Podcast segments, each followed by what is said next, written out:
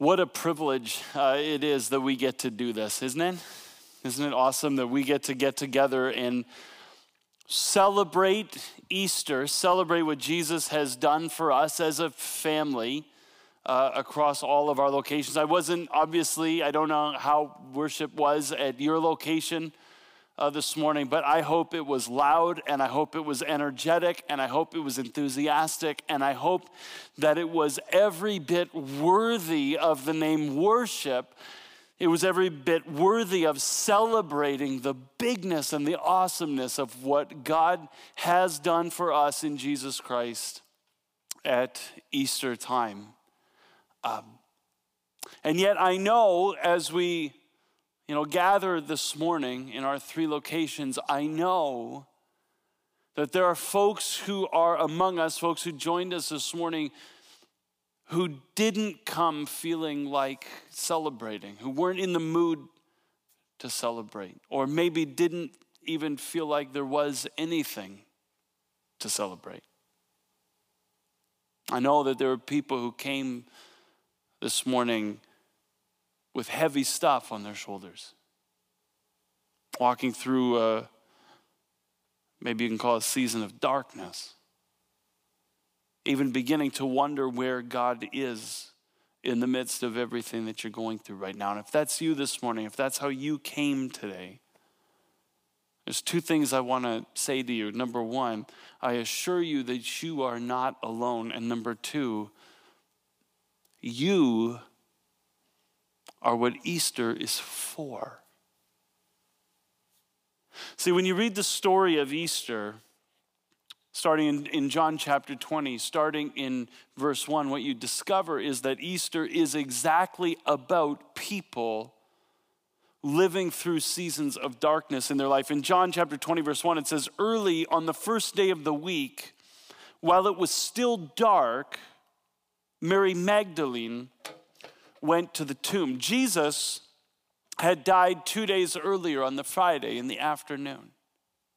In fact, Jesus had died only a few hours before the beginning of the Sabbath at six p.m. on Friday afternoon. And with only a few hours between Jesus' death and the beginning of the Sabbath, there wasn't really a lot of time to adequately or properly prepare his body for a, a proper Jewish burial. Because, of course, no work could be done on the Sabbath, including that of embalming a corpse.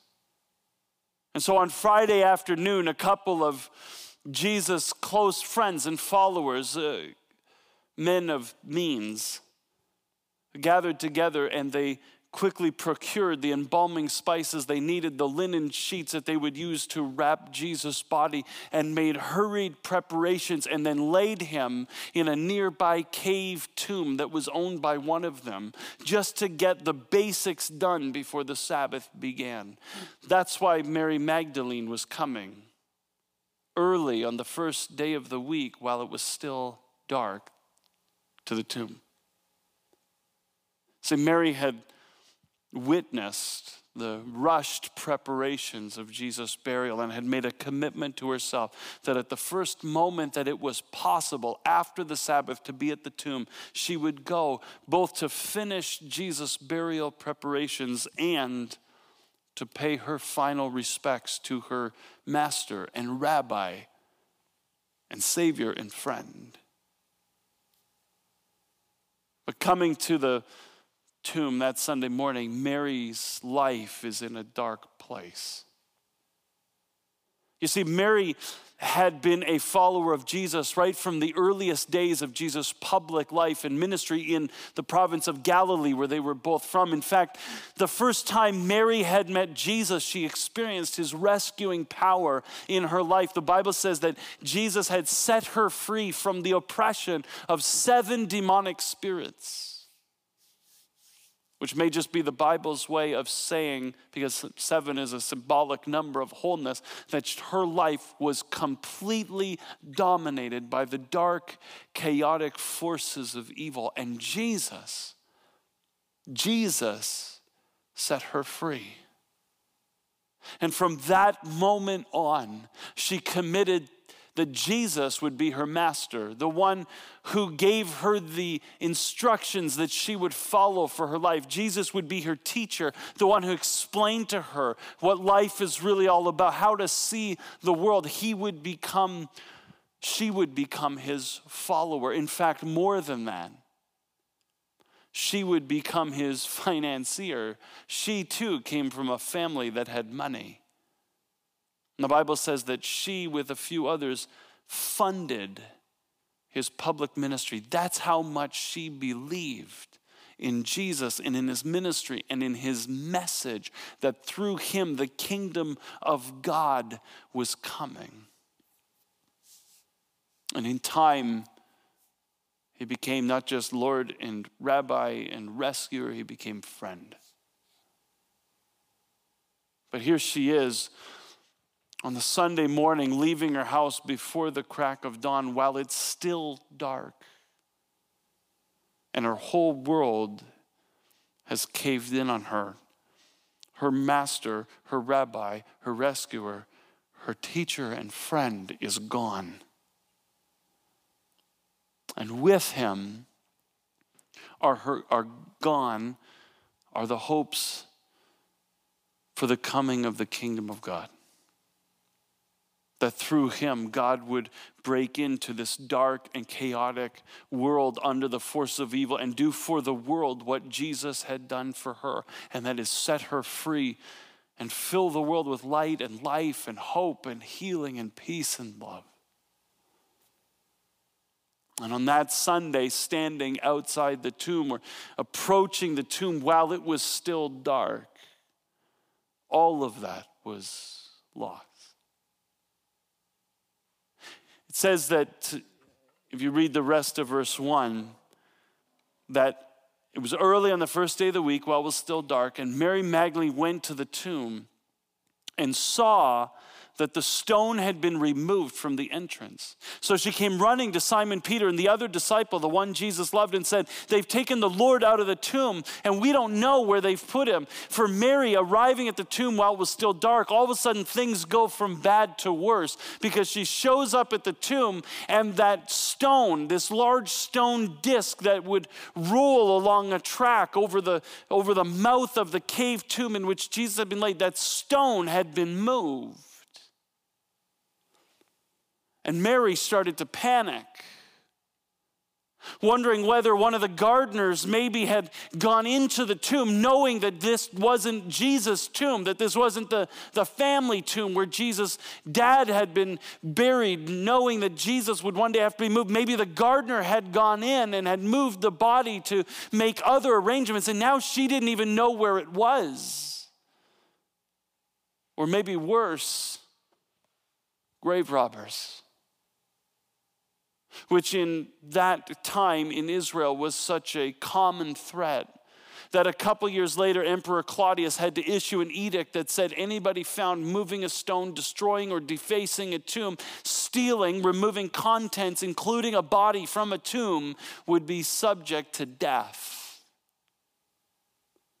I mean, the embalming spices were worth some cash, never mind any personal effects that may have been buried with the deceased.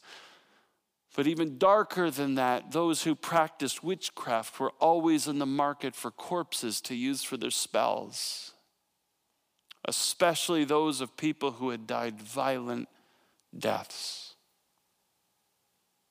The worst possible thing a Jew could imagine for their deceased loved ones is that their being laid to rest, their tomb would be desecrated and their body removed.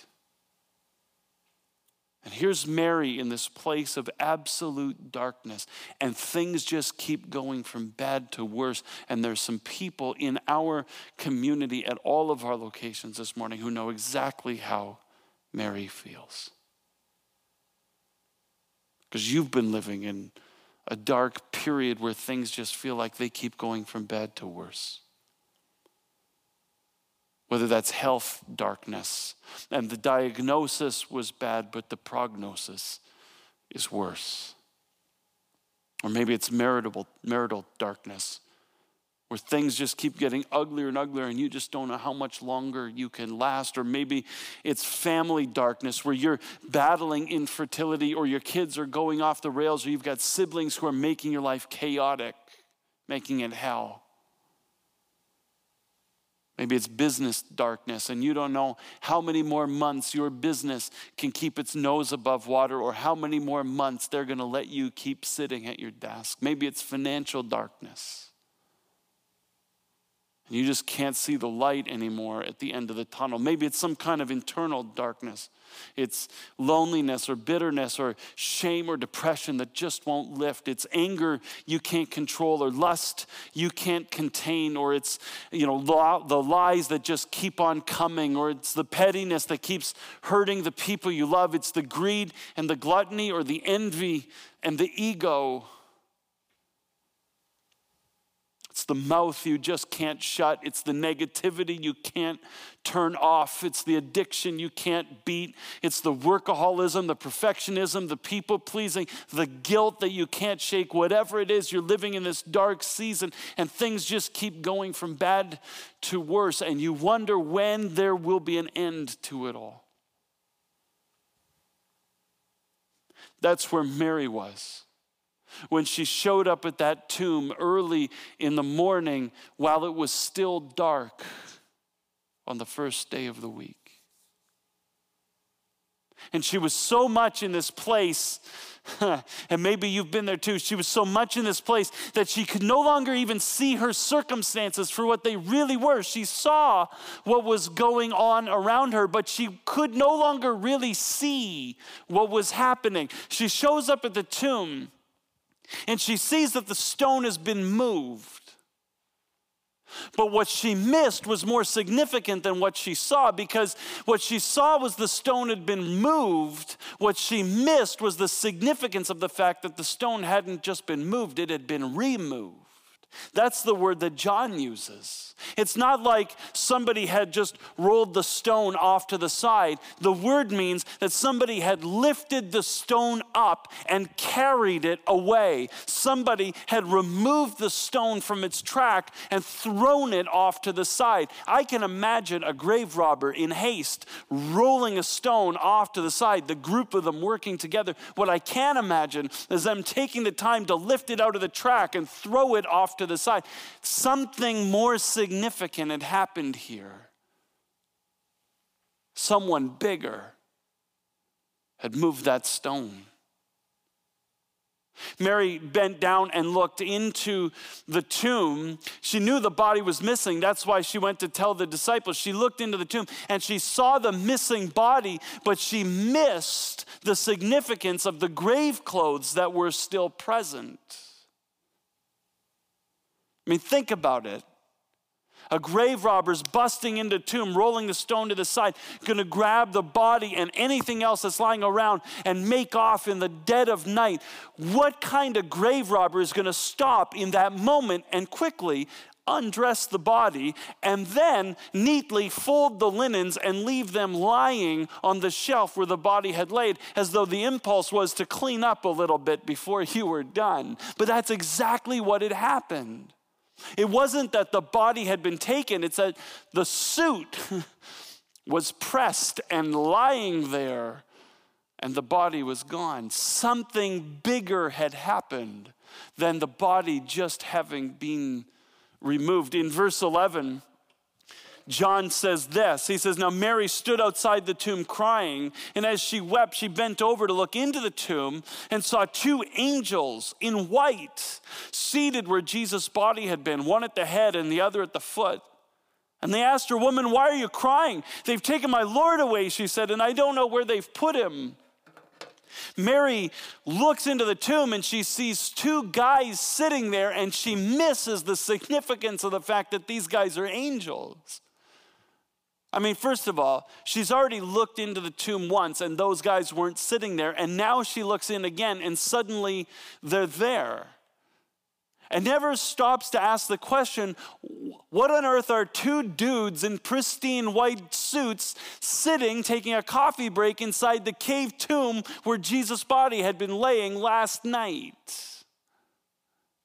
I mean, what on earth is, it's an odd place for a coffee break is all. That's what I'm saying. But John knows they're angels. Mary couldn't see it.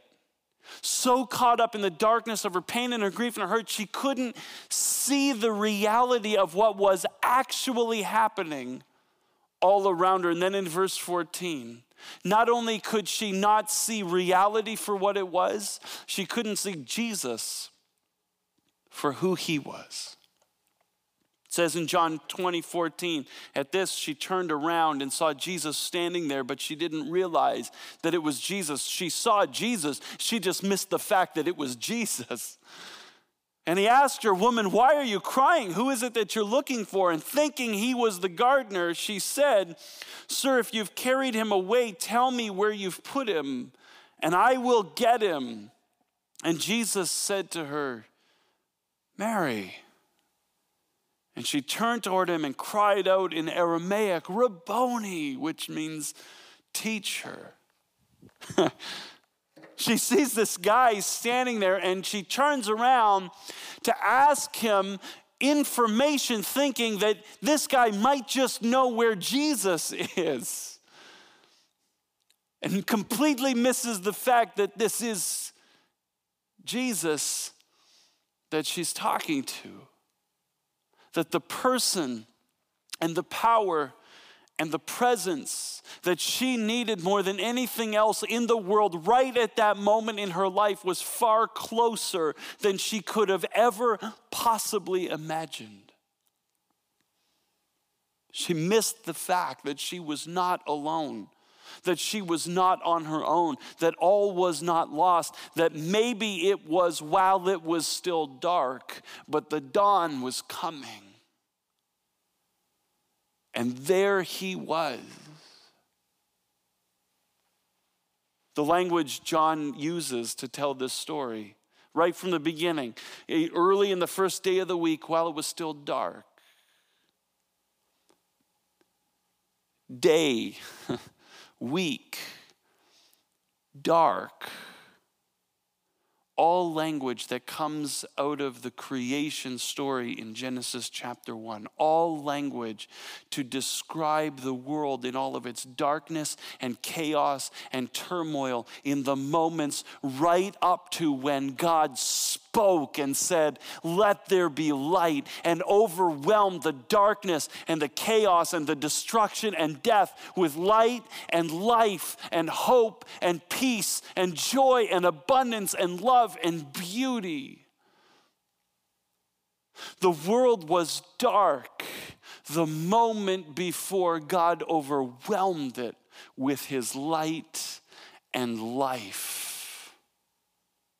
It was John's way of saying that when Jesus on Easter Sunday morning blew the stone right out of its track and got up and walked out of the grave, leaving the grave clothes behind because he didn't need them anymore.